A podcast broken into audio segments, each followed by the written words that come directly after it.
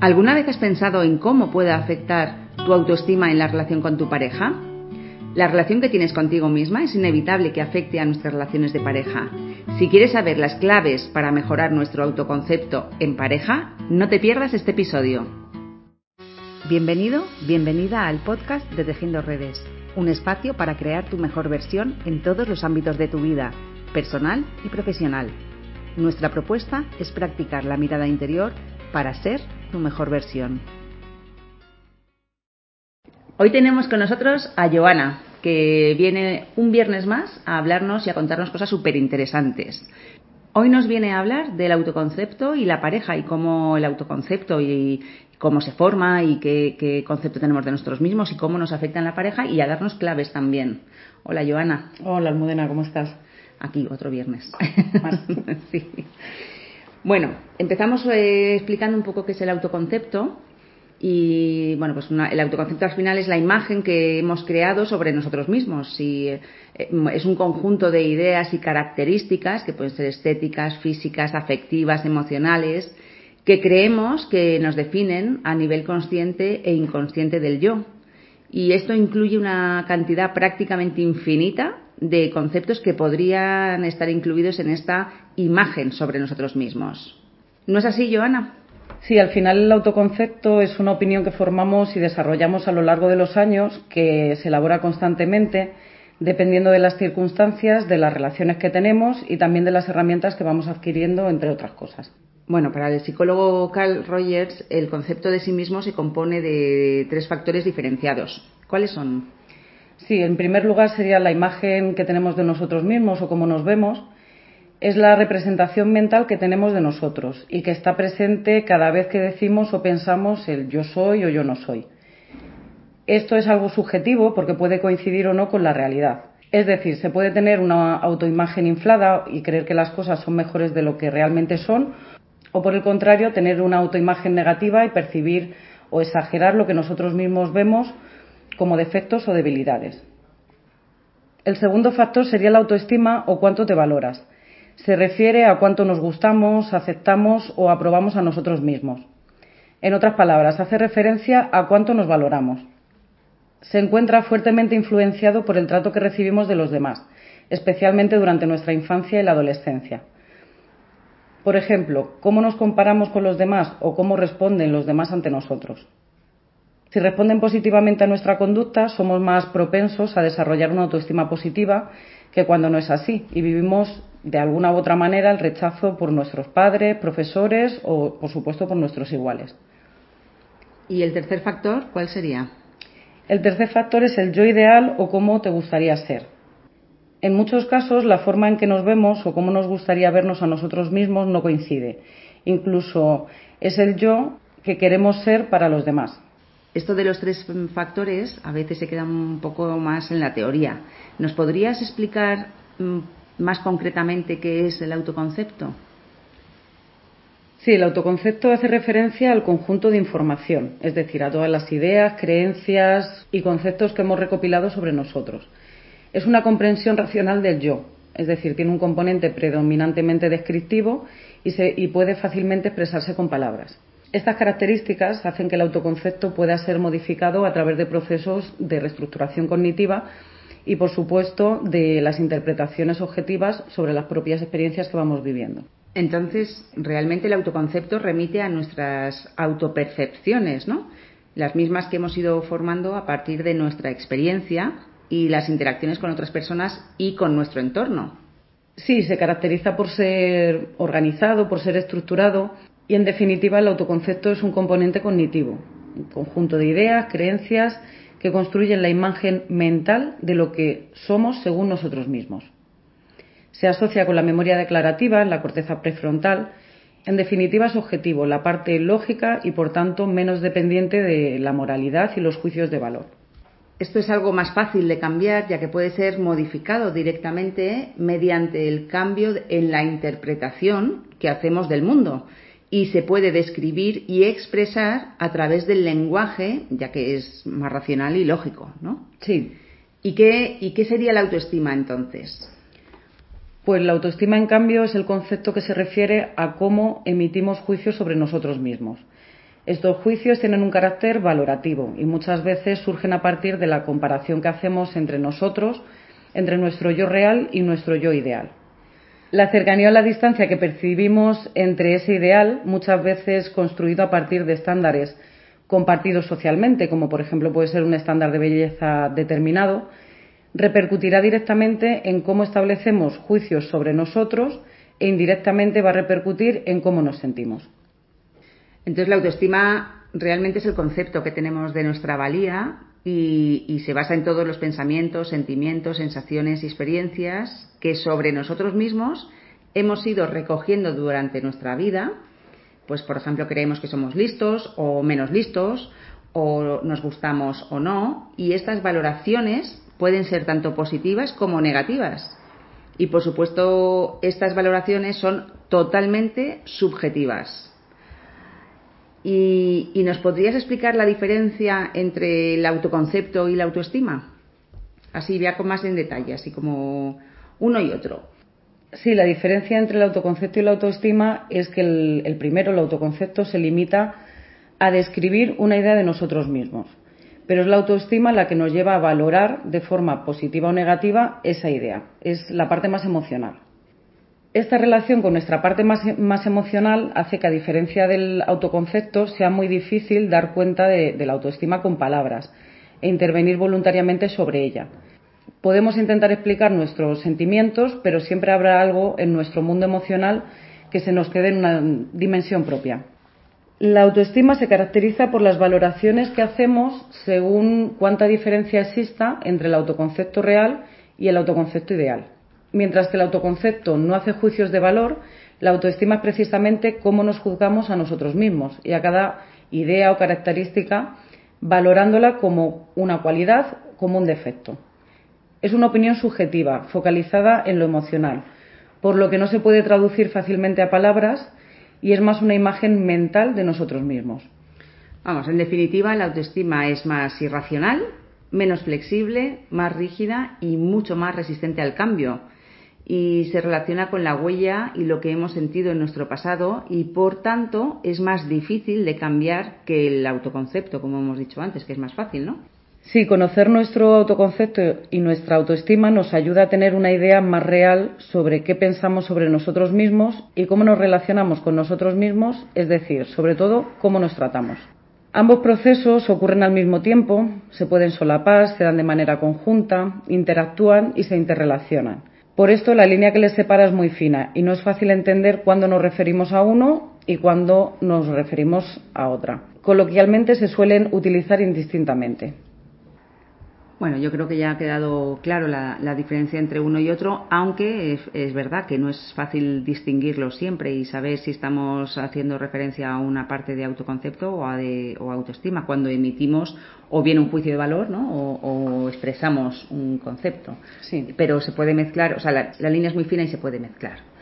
¿Y cómo se forma el autoconcepto? Vamos a ir un poco al origen, a, a cómo se forma ese autoconcepto. ¿Qué nos puedes contar, Joana? Sí, se forma desde el inicio de nuestra vida, comenzando con la relación con nuestros progenitores o cuidadores, con nuestro entorno y nos acompaña a lo largo de nuestra vida. El autoconcepto se puede plantear desde diferentes niveles. Primero, a nivel cognitivo-intelectual. Son las ideas, opiniones, creencias, percepciones y cómo procesamos la información exterior. Es todo lo que pensamos, las ideas y valores que vamos adquiriendo y que nos van enseñando. El segundo nivel sería el nivel emocional y afectivo, que son los juicios de valor sobre nuestras cualidades personales. Esto implica un sentimiento sobre lo que nos parece bueno o malo, agradable o desagradable que vemos en nosotros. A nivel conductual, que se refiere a las decisiones que tomamos sobre nuestros comportamientos, de llevar a la práctica un comportamiento consecuente o no con lo que sentimos y creemos de nosotros mismos. Es decir, cuánto somos de coherentes entre lo que decimos y lo que hacemos. La actitud o motivación, que es la tendencia a reaccionar frente a una situación tras evaluarla como positiva o negativa. Es lo que nos impulsa a actuar y siempre hay que partir de la premisa que si conocemos cómo es que reaccionamos de una u otra manera, aprenderemos a no dejarnos llevar simplemente por la inercia. Otro nivel sería el esquema corporal, que es la idea que tenemos de nuestro cuerpo a partir de las sensaciones y estímulos. Esta imagen está muy relacionada e influenciada por nuestras relaciones sociales, modas, redes sociales, sentimientos hacia nosotros mismos y, por supuesto, también de la familia de origen.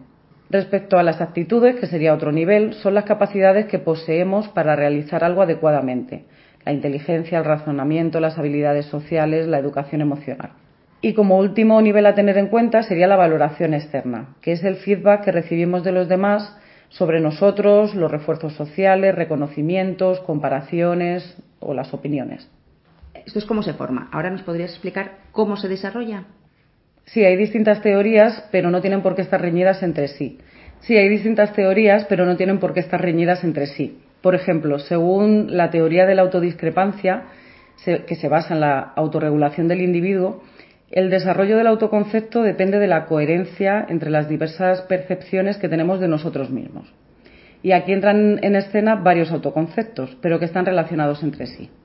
Bueno, aquí empezamos ya con los yoes, que parece esto Freud, ¿no? Con el yo ideal, el yo... Un poco, sí, vamos, a intentar, que, quede... que quede muy esquemático y muy clarito.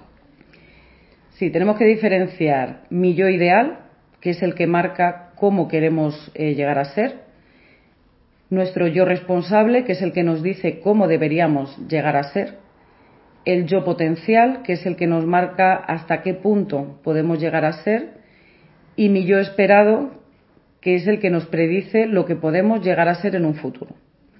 También tenemos que tener en cuenta la teoría del yo espejo.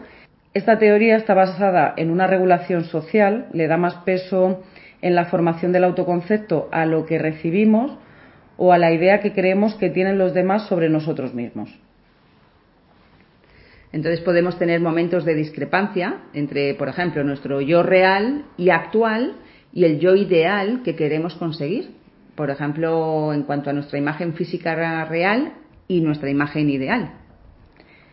Sí, si consideramos que estamos lejos de conseguir nuestro yo ideal, podemos tener sentimientos de tristeza, de ansiedad o de frustración pero también podemos asumir esa discrepancia, utilizar nuestras herramientas y crear un nuevo plan pues más ajustado a nuestra realidad para conseguir los cambios que deseamos y que así sea nuestro motor de arranque. Sí, en el fondo cuando tenemos un yo ideal muy disparado, muy alto y nuestro yo real muy bajito, todo el gap, eh, ese, esa diferencia entre el yo ideal y el yo real, cuanta más diferencia, más frustración eh, y, bueno, más ansiedad o más lo que sea que nos va a producir. En definitiva, se trata de acortar la distancia entre el yo ideal y el yo real para que esas sensaciones, esas emociones que podemos percibir como negativas, pero recordemos que no hay emociones ni buenas ni malas, pero que podemos percibir como que no nos gusta sentirlas, ¿no? esa ansiedad o la frustración o la rabia, pues puedan disminuir. Venga, seguimos con autoconcepto y vamos a meternos ya un poco más en, el, título, que es pareja y sexualidad, ¿no? Bueno, más autoconcepto y pareja y vamos a hablar también de la parte sexual, ¿no? De la sexualidad. Sí. El autoconcepto sexual se relaciona con cuestiones tales como te gusta tu cuerpo, te consideras atractivo, piensas que eres un buen amante, disfrutas de tus relaciones.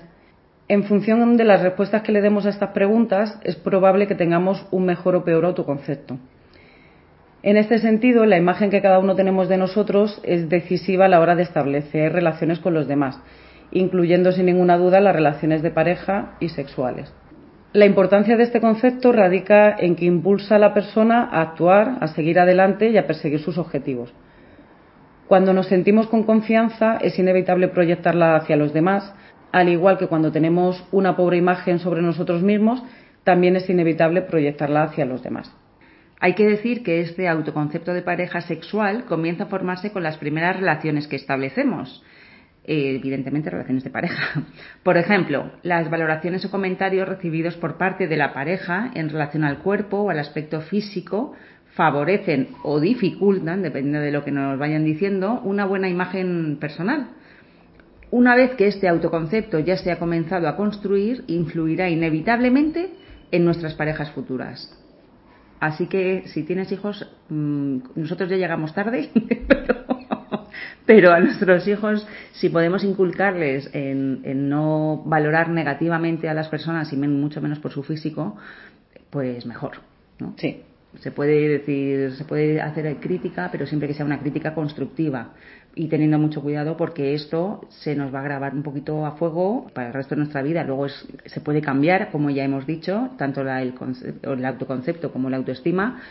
Evidentemente se trabajan, si no nosotras no tendríamos trabajo, pero bueno, pues si, si nos ahorramos un poquito de ese recorrido, pues mejor. Sí. Así que, dicho esto, vamos a ver realmente cómo afecta el bajo autoconcepto en nuestras relaciones de pareja y sexuales.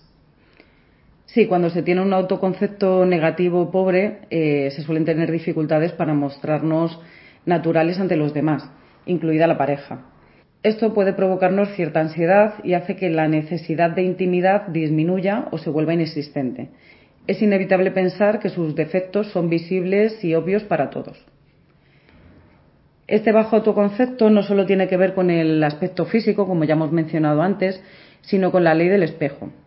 Por ejemplo, personas que se consideran aburridas en la cama creen que su pareja piensa lo mismo y se sienten evaluadas a la hora de tener relaciones sexuales. Al mismo tiempo, no es raro que podamos llegar a sentir ansiedad por la presión que implica tener que mejorar en ese aspecto. En estos casos, además de no contrastar si realmente lo que pensamos es cierto, es un error intentar mostrarnos perfectos ante el resto y fingir que todo está bien. Al ocultar las verdaderas necesidades, el verdadero yo, para no ser juzgados o para que la otra persona no se aleje, mantiene la no aceptación. Y desde ahí es normal que cueste establecer relaciones fuertes y sinceras con personas significativas. Por supuesto, esto puede llevarnos a tener problemas de autoestima y bajo autoconcepto.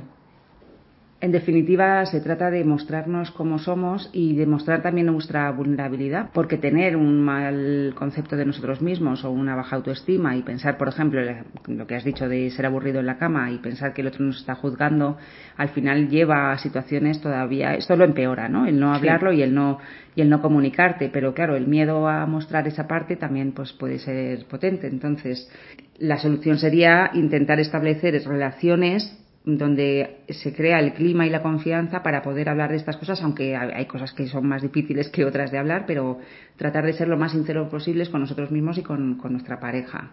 Sí. ¿Y qué características comunes hay entre la baja autoestima y la pareja? Pues cuesta decir que no. Cuando no nos sentimos seguras de nosotras mismas, es probable que tendamos a complacer a los demás. Y lo mismo te pasará en casa. Nos sentimos culpables por negar cualquier petición que nos haga nuestra pareja. Las consecuencias de nuestra dificultad para decir que no puede implicar que nos quedemos con menos tiempo para nosotros mismos o que hagamos cosas que en realidad no queremos hacer. También es común sentir celos a menudo. Cuando nos comparamos con los demás salimos perdiendo, así que difícilmente podremos sentirnos seguros en nuestra relación. Vivir con celos nos puede llevar no solo a sufrir nosotros, sino a querer controlar a nuestra pareja. Otra característica común sería disculparse todo el tiempo. ¿Cuántas veces al día dices lo siento? Por hacer un ruidito, por llegar un minuto tarde, por un pequeño olvido. No nos podemos cargar con todas las culpas y males del mundo. Otra característica es si necesitas confirmación constante. Cuando necesitamos estar constantemente preguntando si nos quieren o reclamamos constantemente presiones o muestras de amor.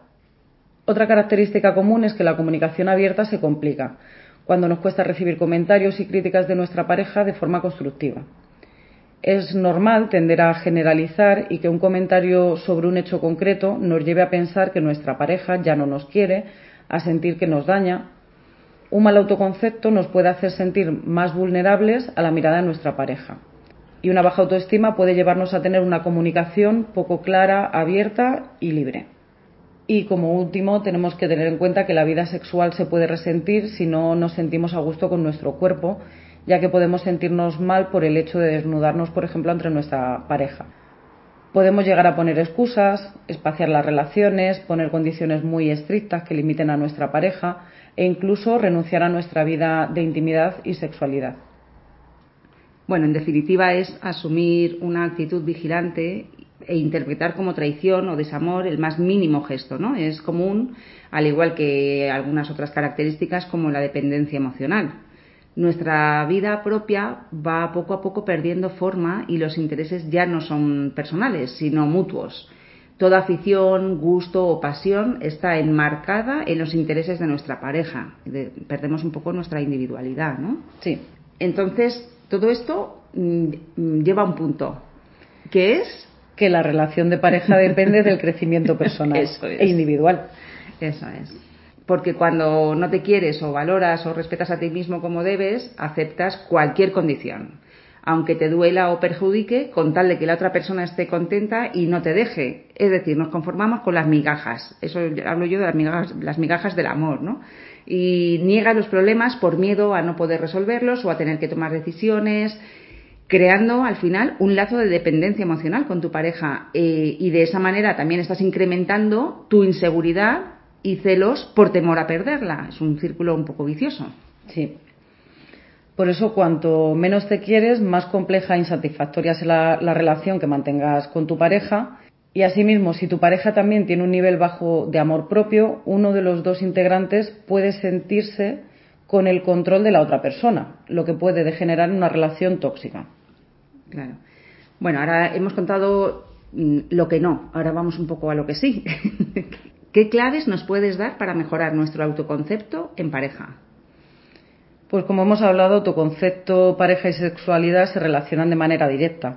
Uno de los puntos más importantes pasa por la propia aceptación de nuestro cuerpo y nuestra forma de ser.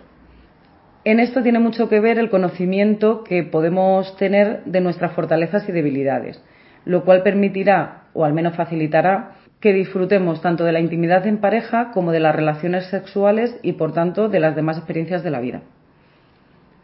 Bueno, al final sentirte bien contigo mismo requiere constancia y conocimiento y es la clave para que mantengas una relación sana y estable.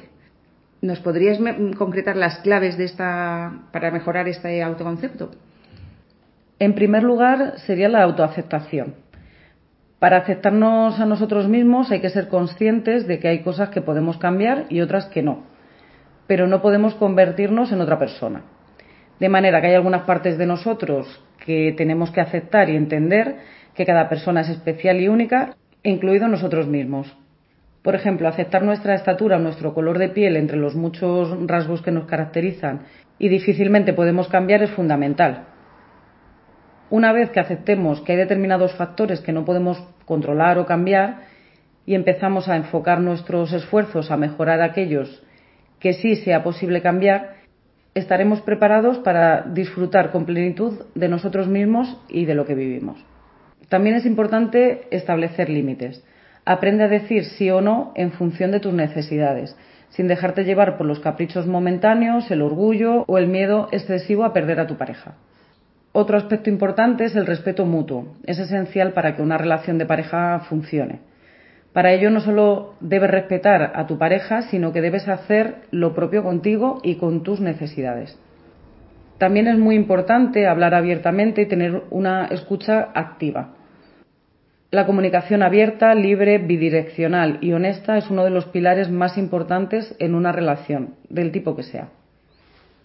También tenemos que tener en cuenta que hay que aprender a perdonar, interiorizar la necesidad de saber perdonar a la otra persona, pero también perdonarte a ti mismo y aprender a no acarrear siempre con la culpa.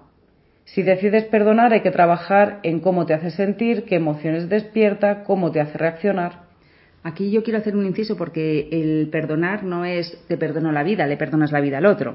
Es decir, aprender a perdonar es aprender a, superar eso que ha pasado sin, sin, guardar rencor hacia la otra persona, pero es un perdón muy interno. Es internamente perdono a la otra persona porque dejo de guardar rencor o de que no significa que se te olvide, porque al final pues hay cosas que se quedan ahí y ya está, pero cuando las recuerdas pues no te sigue eh, doliendo, enfadando tanto, porque si hay un perdón hay una aceptación de eso que ha pasado y luego, sobre todo, y que eso es súper importante, como has dicho, el perdón a uno mismo, que otra vez es un acto muy interno de, de, de bueno, pues de dejar esa culpa aparte, que además la culpa sirve para darnos cuenta que hemos hecho algo mal, pero ha llegado ese punto de darnos cuenta de que a lo mejor nos hemos equivocado, deja de ser funcional y empieza a ser disfuncional y porque nos machacamos y nos recreamos en esa culpa que, que nos lleva a lugares muy oscuros. Entonces, el aprender a perdonar es un acto muy interno y bueno y no y hay que hay que trabajarlo. No es una cosa que a veces pueda ser como venga te perdono y ya está no o sea es un acto muy interno no sí. Y luego por último también muy importante cuidarte. Cuando te quieres, te cuidas. En este sentido, no dejes de practicar actividades saludables y reservar un tiempo exclusivo para mantener tanto tu salud emocional y mental en buen estado. Tiempo de calidad para ti misma y no solo en pareja. Bueno, ya para terminar y en resumen podemos decir que es fundamental tener un autoconcepto y una autoestima lo suficientemente saludable para poder vivir en pareja sin dejarnos llevar y por supuesto arrastrar a la otra persona con la que queremos compartir nuestra vida hacia nuestras carencias. La pareja nos hace crecer y nos hace de espejo para poder trabajarnos todas estas carencias y dificultades que tenemos cada uno de nosotros y por tanto si lo enfocamos bien, si nos hacemos autorresponsables de lo que nos sucede y de cómo vivimos cada situación con nuestra pareja, podemos crecer la pareja es el lugar idóneo para sanar nuestro vínculo y nuestro tipo de apego, del que hemos hablado en muchas ocasiones, en otros episodios, del tipo de apego. Bueno, pues se, sana muchas veces ya cuando somos adultos a través de ese vínculo con la pareja. Así que, en definitiva, es nuestro gran espejo donde poder vernos para mejorar nuestra autoestima y nuestro autoconcepto. Así es. Pues nada, hasta aquí hemos llegado este viernes y esperamos que te haya sido útil. Joana, muchas gracias por todo lo que nos has contado, que ha sido muy interesante. Gracias a ti. Y nos vemos eh, prontito porque vas a grabar más episodios dentro de nada, que sí. En breve ya. bueno, que tengáis buen fin de semana. Gracias por llegar hasta aquí. Esperamos que te haya sido útil y si te ha gustado, por favor no olvides compartirlo con tu familia y amigos y en tus redes sociales. Nos vemos en el siguiente episodio.